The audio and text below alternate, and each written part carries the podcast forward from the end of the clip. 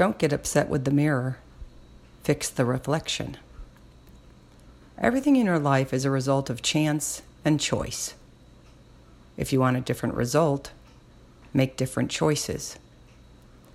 Choose to be responsible for your life and stop the blame game. Choose to be open to new ideas. Choose to be willing to do the hard work. Choose hope over fear, love over hate. Choose people who choose you.